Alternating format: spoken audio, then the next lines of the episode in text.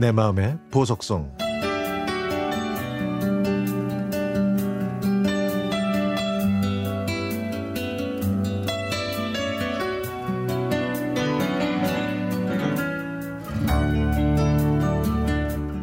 나이 서른을 넘어 처음으로 사랑하는 사람을 만났습니다.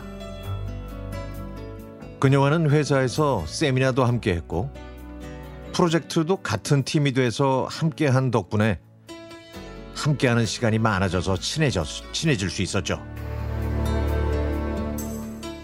저보다 훨씬 어린 그녀는 회사에서 인정받는 직원이었습니다. 저는 제가 보잘 것 없는 선배 같아서 고백하지 못했었는데 사실은 그게 아니었습니다. 부모님 때문이었습니다. 시골에서 저희 여섯 남매를 어렵게 공부시킨 아버지는 고생을 많이 하셨고 어머니는 팔 하나가 없는 장애를 가지고 계셨거든요. 저는 살면서 한 번도 부모님을 부끄러워한 적이 없었는데 그녀에게는 자신이 없었습니다.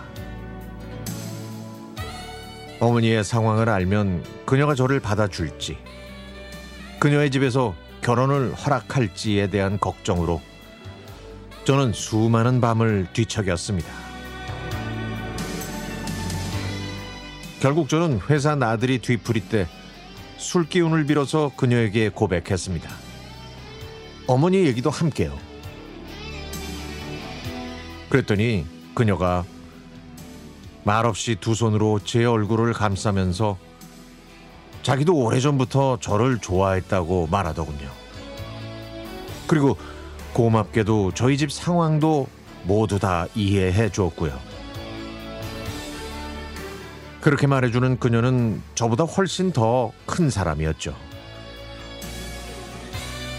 그러나, 그러나 그녀의 부모님은 저희의 사랑을 인정해 주지 않아서 저희는 헤어지고 말았습니다. 그리고 그녀는 교수 집안의 남자와 선을 봤죠. 저는 회사에서 그녀와 마주치는 게 괴로워서 다른 회사로 옮길 수밖에 없었고요. 3년 후 저는 서울을 떠나 포항에 있는 계열사로 이직했습니다. 어느 날 한동대에서 일을 하고 있는데 누군가 저를 뚫어져라 쳐다보고 있는 겁니다. 그녀였습니다. 그녀는 한동대학교에서 세미나를 마치고 서울로 돌아가려고 동료를 기다리고 있다고 하더군요.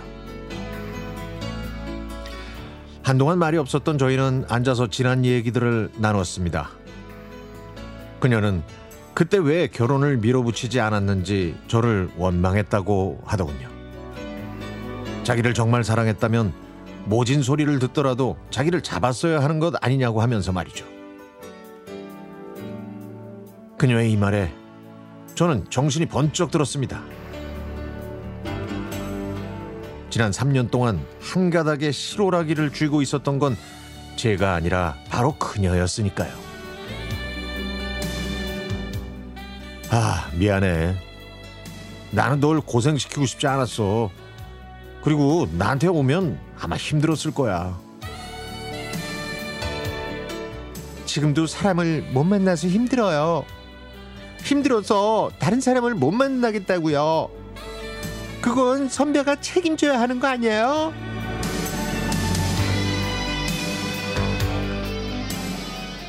포항과 서울.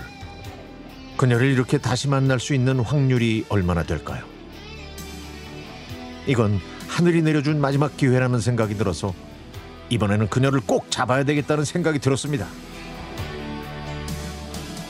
그리고 저희는 2년의 연애 끝에 마침내 결혼할 수 있었습니다.